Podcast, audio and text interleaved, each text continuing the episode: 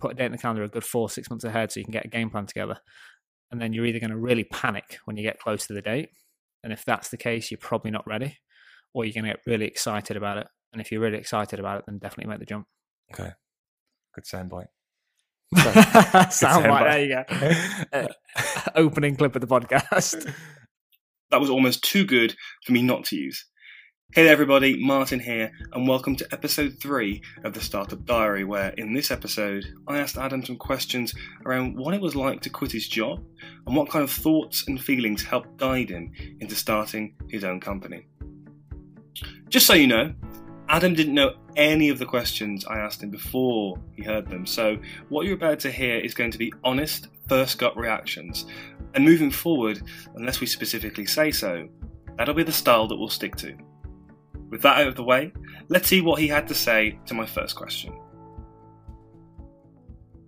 Cool. Over to you. You're running the show on this one. Yes. So I've got some questions prepared for you. Okay. We're going to be talking about uh, uh, when you were quit when you quit your job and leading Okay. up to that. So I've got a couple of questions. You ready to answer those? Yeah, let's get into it. Okay. So question number one for you, Adam. Sort of, what was the first sign for you that your current job before you started the business wasn't right for you? Wasn't the right fit? Um. Okay. So good question. And okay, so I think that's a difficult one for me because I don't think there was an actual point where I realised it wasn't for me. I think when I kind of before I even kind of got into the working world, I kind of knew that I always wanted to start my own business. Okay. But being 16, 17 years old without uh, cash in the bank or any experience, I thought it's fairly unrealistic. So um, having a corporate job was just a stepping stone for me until I decided to try and get out on my own. Now I didn't know I'd get out on my own when I did, but I kind of always had that as an idea of what I wanted to do, and that kind of comes mainly from uh, my parents run their own business.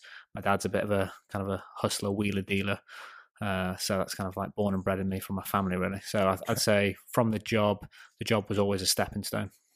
Okay. How did you find that job? Yeah. So uh, which one are we talking about? The first one I got into, the one I left. Let's do both.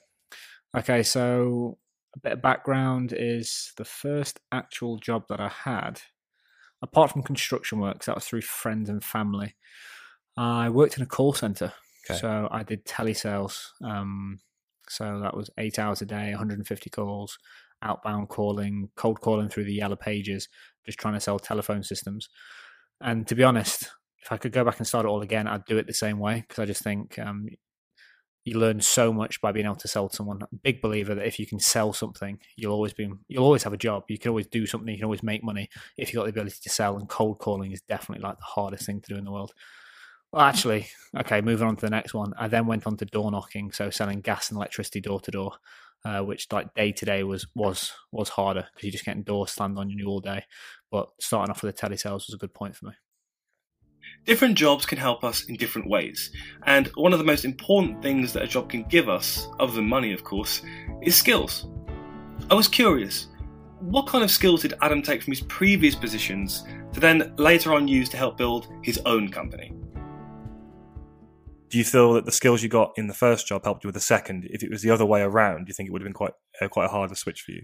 Yeah, definitely. Um, because you get you get used to hearing someone say no to you all the time on the phone. Okay. So you make 150 calls and you'll get one one maybe or one yes, and it's really easy to take a no over the phone.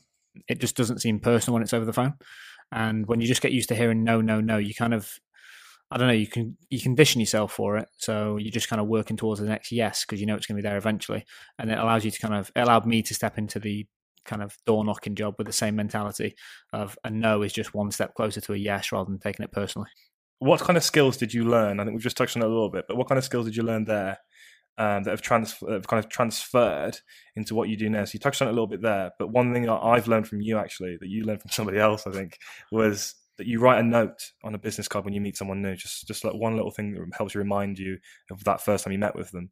I think that's a, a nice little thing that I think not a lot of people have thought about. I'd never thought about that. Yeah, exactly, and that kind of comes from um, just me being a salesman. And I Mm. think so. If you consider like what I do day to day now, I've kind of been a jack of all trades for the last two and a bit years. But overall, um, the thing that's kind of got us to where we are today is just my ability to sell. Um, so through uh, telesales, door knocking, and meeting people, like I said, business card thing, just because I work in like a people game, uh, getting to know people. making one quick note about what they are, who they are, Mhm. what they do. So the next time you call them up, you've got a bit of familiarity familiarity with them. Uh, I think, yeah, that was a nice little tactic. What else has kind of transitioned across? Just probably the the work ethic. I think because I, I was mainly working on uh, commission, or had a base salary which was very very low, and then worked mainly on commissions. So the idea of the harder you work, the more that you earn um, is kind of what I'm used to. Uh, I think that moves. I think that kind of transitions really well into entrepreneurship. You work really hard. In theory, you should be able to. You should be able to earn well if things go well. I suppose. The decision to leave something that is stable and secure can't be easy because it isn't always possible to go back to what you had once you've made that decision to leave. I wanted to know how long Adam played with the idea of leaving before he actually pulled the trigger and executed on the idea. I want to know a little bit more about how long did you play with the idea of quitting before you did it? Was it Ah, yeah? Was it sort of? Uh, I wouldn't have thought it was too sudden, but was it? So if, I know for a lot of people, it's just think you know it might be going bad at work, and they just think I don't want to do this. So do you know what? I'm going, and they don't really put a lot of thought into what the next step will be. They just think it will come. Um, you know, starting a business is not as easy as that. So, what was the trigger point for you, or what was what were you when when were you playing around with the idea of it? Okay, so um, really interesting. You actually said like normally when things go bad, people just leave. It was actually complete opposite for me, weirdly, but I'll get into that in a sec. Um, so in my old role, uh, when I was doing kind of on the road sales, so I'd have four, maybe five appointments in a day. I'd cover a large patch of the UK up and down the motorway a lot. I spent a lot of time listening to podcasts up and down the motorway in between journeys, two hours between each appointment. Appointments would only last 10 15 minutes. That's just the nature of the business to kind of just show your face make sure everything's okay. Listening to podcasts was kind of the first step that kind of showed me a possible way out of the uh, what i was doing at that time. So then i just became mad. So i didn't actually listen to any radio or anything in in the van um, for well a year before i left so I've probably had a good year running up to it before i decided and then for the next two years i didn't once listen to music or radio it was just books and podcasts um, so I probably played with the idea for about 12 months, but got very serious about it uh, probably about six months into that. So I had a good six months when I was really planning my way out. And then I kind of had a spanner thrown in the works. I actually got promoted in those last six months, but I had a date in the calendar that I decided I was going to leave. And what that allowed me to do was um, those six months, I could do some really good planning. I could save some money. Mhm. Um, I could kind of get everything in order, ready.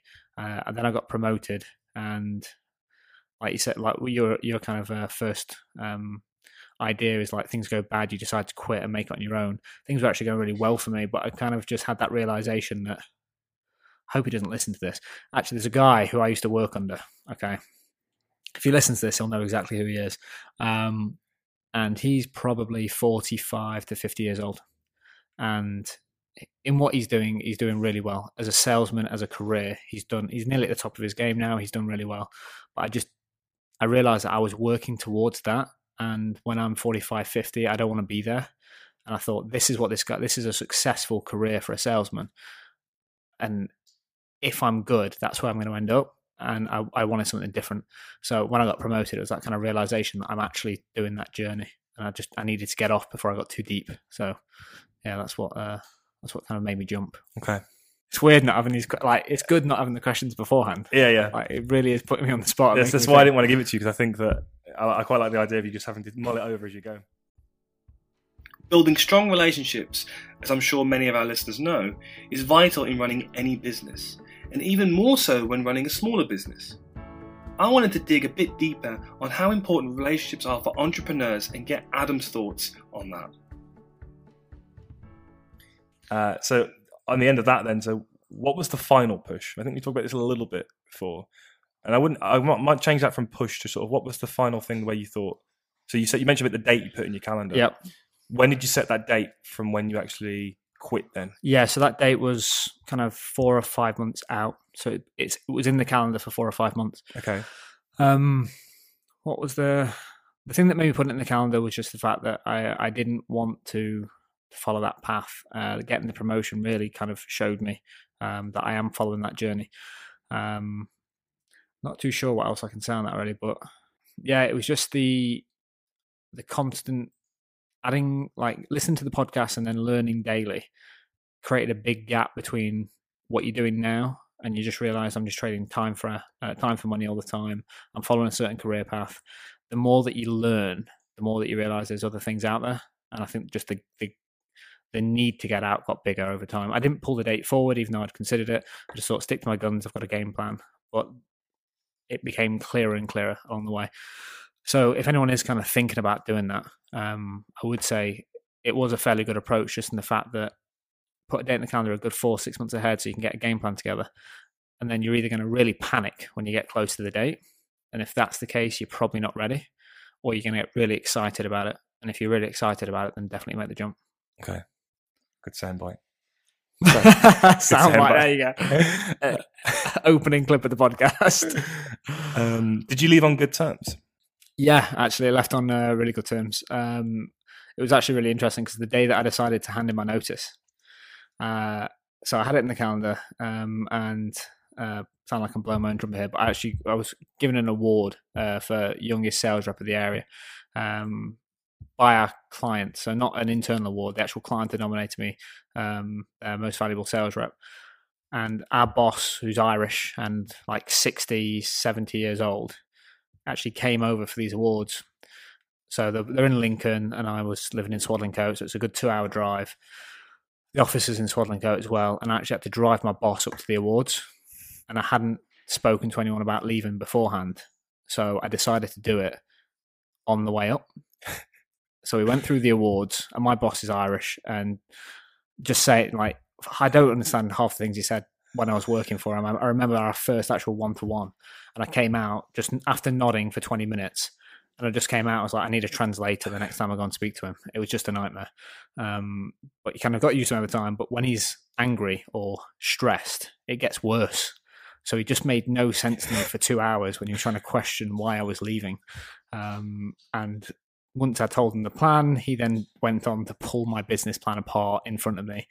Went to the awards, and on the journey on the way back, it didn't get any better. He'd obviously had time to think about. he prepared. Yeah, yeah. He had, he had, a good two hours over lunch to work out why I was such an idiot uh, and why it wasn't going to work. And he pitched me really hard and really well on it, and I've got to kind of give it to him. Um, but left on good terms. Uh, to the point where he actually said, if things don't pan out, come back. So um, I'm a big believer in not burning bridges. Um, so yeah, good overall. Yeah, it was a interesting chat with the ex boss, and uh, yeah, I'd, I'd, do it all the same again, to be honest. Okay. The last thing I want to say as well is you just said there you're a big believer in not burning bridges. Yep. Do you think that that's something that's a key uh, aspect and skill to have when it comes to entrepreneurship? Yeah, like um, I, I, don't know how I can express this enough, but you're only as good as your word. And I know that's a real big cliche, but especially like the the entrepreneurship and the, the kind of the startup culture that's developing, like word travels fast, whether you're good, whether you're bad. Um, so there's two different circles that we kind of run in. We've got the kind of the startup scene, which we're trying to network in and kind of get a name for ourselves so we can acquire good talent. And then we've also got uh, the construction industry, and the construction industry is is kind of so small in terms of the value is so big, but when you look at the amount of people that control that money, you're probably looking at more than two to three hundred people. So if if you um, don't pay an invoice or uh, you you kind of burn that bridge, news travels very very quickly. Uh, one thing that I've always I have genuinely always prided myself on is like regardless of what happens, I know that I can pick up the phone to anyone that I've either done work with, uh, had as a client, or had as a boss, and ask for a favor. And I think that's invaluable. I think everyone just needs to, if you're thinking about leaving your job now or in two years' time, just focus on doing things, adding value to other people, mm-hmm. because there will be a time when you need to pick up the phone and ask for a favor, but do the favors first before you've got to ask for. We've gone backwards to show you what the journey of starting your own company looks like, and making the decision to go out on your own is just the first step of doing that. We hope this just like many of the podcasts Adam used to listen to, have given you food for thought, but most importantly, some more value and insight into what the process is really like. Once again, thank you very much for listening. This has been Martin Kennedy, and we hope you join us next time on The Startup Diary.